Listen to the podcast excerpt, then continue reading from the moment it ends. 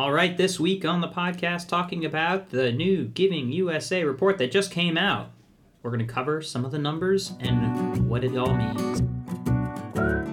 This is Using the Whole Whale, a podcast that brings you stories of data and technology in the nonprofit world.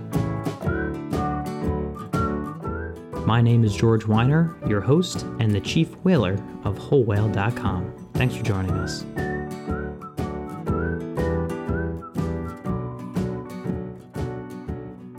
We've got a short, more, I'd say like hot hot news take here uh, coming out, and we've got our own Megan Anhalt, our COO, Hello. CSO. How's it going? Good. How I are have, you? I have dragged her in to give us some thoughts and make uh, a a little bit of sense of what's going on. The Giving USA report annually comes out, and then every paper goes nuts about did we make all the money, did we lose all the money? So here are the top line numbers.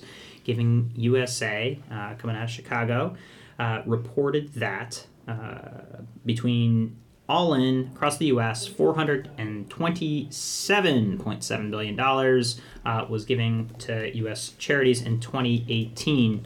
And the reason why this may be blowing up everyone's newsfeed uh, is that this represents only a 0.7% uh, in current dollars uh, over the record breaking 2017 uh, $424.7 billion. I know, uh, a lot of numbers at you, but it only, uh, after uh, factoring in inflation, means that it is a decline of 1.7%, which, you know, the top line numbers and reports you're seeing is like, oh my gosh, overall giving declines. Like, uh, based on adjusted inflation, yes. However, just keep in mind there was a 0.7 uh, measured increase. One of the reasons uh, that this is also a concern is that the overall US GDP actually increased 2.9%. And in history and in general, giving trends in the US tend to hover around that about 2% of overall GDP in, in that amount. So, all in all, you're like, wait a minute, why isn't it tracking? And, you know, TLDR, every single article. The general culprit is tax changes, right? The tax deduction changed from about 6K to 12K, and that's the overall uh, headline, right? Like, they changed the rules, and a bunch of people were like, oh, wait a minute, I can no longer give to charity because I'm just playing out the narrative, no longer give to charity because of the, the total deduction uh, increasing uh, so that fewer people are itemizing their taxes, meaning that you know that hundred dollars I sent to you know team so and so simply won't come off of my my taxes, uh, and that's that's the main culprit and what people are pointing toward. Yeah, I mean, I think that definitely makes sense for um, high dollar donors. Uh, I'm not sure, you know, your average donor at the smaller level is necessarily saying, "Oh, I can't, you know, write off this twenty or thirty dollar donation that I made on Facebook this year, and so I'm not going to make it." Uh, but I think, uh, you know, as we look at some of, you know, the the bigger donors, uh, I think obviously that is a factor uh, in in giving. Uh, but it's interesting to see those sort of trend lines because I don't think it's affecting your smaller donor. The tax argument is one of many, and it's easy to, to point that finger, and there are organizations saying, "Hey, you know, this is you know causing damage," and eh, frankly, these are these are corollary arguments. Uh, other arguments out there that I certainly see uh, is that in you know December, if we roll back the hot tub time machine in December of 2018, uh, there was a lot of volatility in the market potentially indicating recession. People were concerned, and guess what? That is exactly the worst time of year to have that type of panic because people are not generous in those moments. They're more likely to save and more likely to, to hold back on, on their donations. So I think we have a number of issues all working in concert here to, to drive down uh, some of those numbers. And, you know, I think uh, another factor uh, is that it wasn't evenly spread. Um, there were certain industries that, you know, frankly took a bigger hit.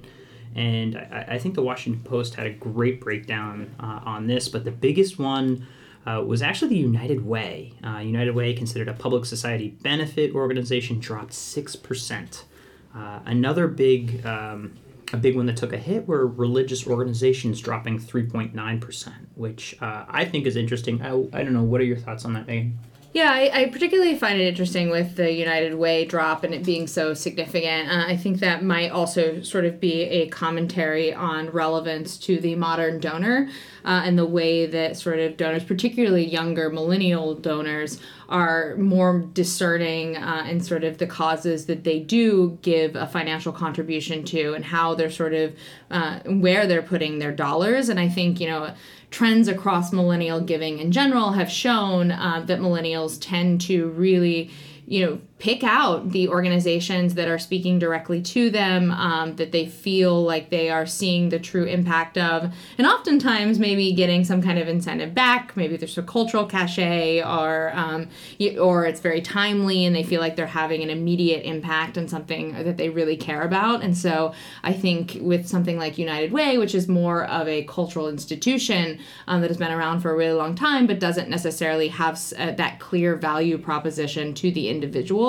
um, it's interesting that they would see a dip, uh, whereas something like um, animal. Uh, organizations, you know, seeing actually an increase uh, with 1.2%, uh, which, you know, as we often see, particularly with young people, it's a cause that they are very passionate about. Another one that was high as well um, at 1.2% was in the environment. Uh, and so uh, that's something I think that young people feel very imminently. Um, it's a cause that they know will affect their future uh, and that they probably feel like older generations have sort of written off. Uh, and so it's interesting to see um, that those increases there. Um, I think I saw that international organizations also surged um, by 7%, uh, and I wonder what might be driving that. Do you have thoughts on that, George?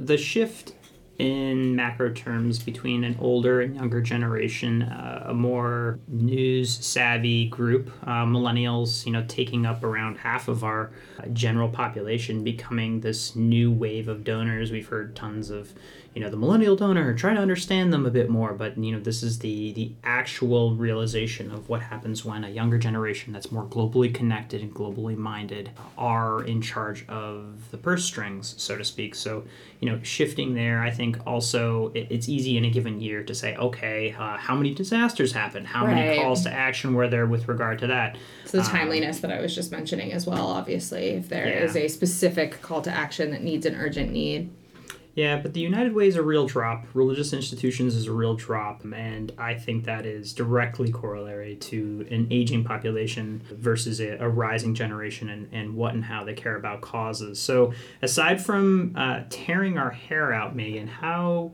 you know, how do we go back to our strategy, our like, all right, how do we reach the millennial donor, but in a in a practical way? Time to feed the whales with a quick word from our sponsor, Whole Whale. Lighthouse by Whole Whale is a brand new Google Analytics add on that lets you see what each of your email subscribers are doing on your website. Lighthouse links your email CRM with Google Analytics to connect the dots in your data. Give your supporters what they need by getting to know exactly what they're looking for. This easy and affordable tool shines light on what content, what pages, what paths, and what clicks they may have explored in the past two years. Learn more at getlighthouse.io. That's getlighthouse.io.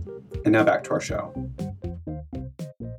Yeah, I mean, I think what's interesting, um, I was looking at this article that was sort of talking about millennial trends uh, in giving, and also that millennials, I think, are associated with being kind of hard to reach uh, and kind of all over the place, uh, and that they give to many different causes, um, and they can be kind of finicky in that way. Um, what's also interesting is just millennials are aging, so they're currently old. make up a third of the workforce. By 2020, they'll be half of all workers in the United States, uh, and I think as w- with with age comes a little bit better predictability, uh, and you kind of get more set in your ways uh, and the things that you do care about. So, not to say that you know all millennials are just going to kind of settle down to one or two causes, uh, but I do think we're already seeing some trends in sort of that predictability. And so, as we think about ways in which to be able to engage uh, those younger generations, it's all at the end of the day, it's all about commitment uh, and building a longer term relationship uh, with that audience over time. I saw an interesting stat that said that that you know 84% of millennials do give to charity,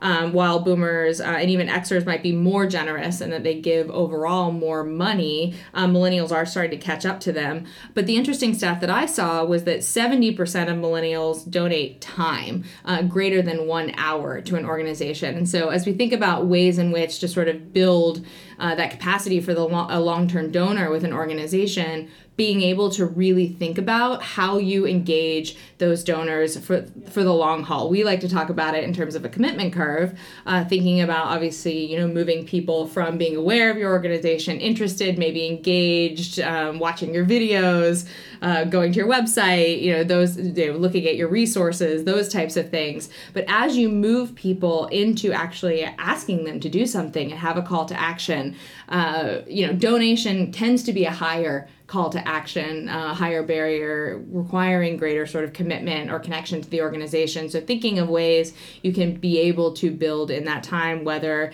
it's having people spend time, um, if you work with a particular constituency group, having them write letters or um, be able to share in those experiences or have an opportunity to actually volunteer and get to meet people uh, from your community. Those things can really go a long way in building that sort of commitment and relationship over time that can make uh, those young people more likely to donate.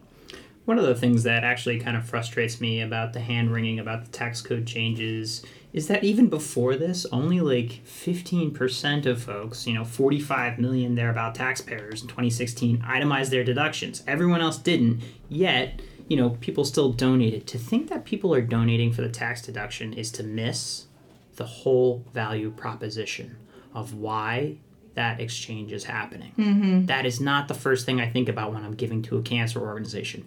I'm thinking of my friend who has suffered and asked that this money goes toward this cause. I'm Yeah. not sitting there Mhm. being like, ah, Can I write off this twenty dollars?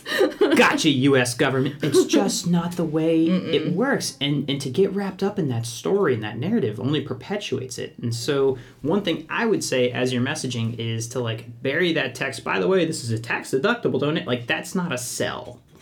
That's No. not like the you know that, that's as if think about the next big purchase you make. You're about to roll into the restaurant.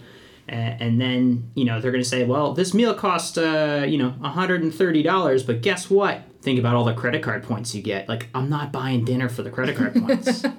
like that's the same. Like, think how wild that is. But that's the same argument you make when you do that. So come back to what Megan's talking about, because by the way, I don't know a lot of people that are itemizing their volunteer hours and saying, "Let's deduct that." right. Mm-hmm. They're spending their time and they're spending their money because they care about the organization. Reinforce that.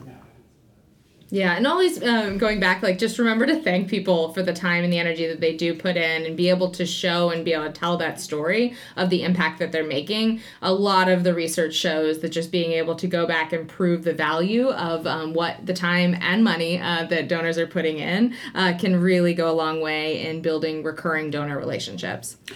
So, in summary, don't buy into this overall narrative that the sky is falling and people have stopped giving. Uh, it's holding about steady, a little bit of decline based on inflation, but talk to your doctor. Results may vary. It's industry by industry. And guess what? We're seeing more corollary trends with the way half of the working population is giving rather than uh, whatever tax code changes are afoot. Yeah.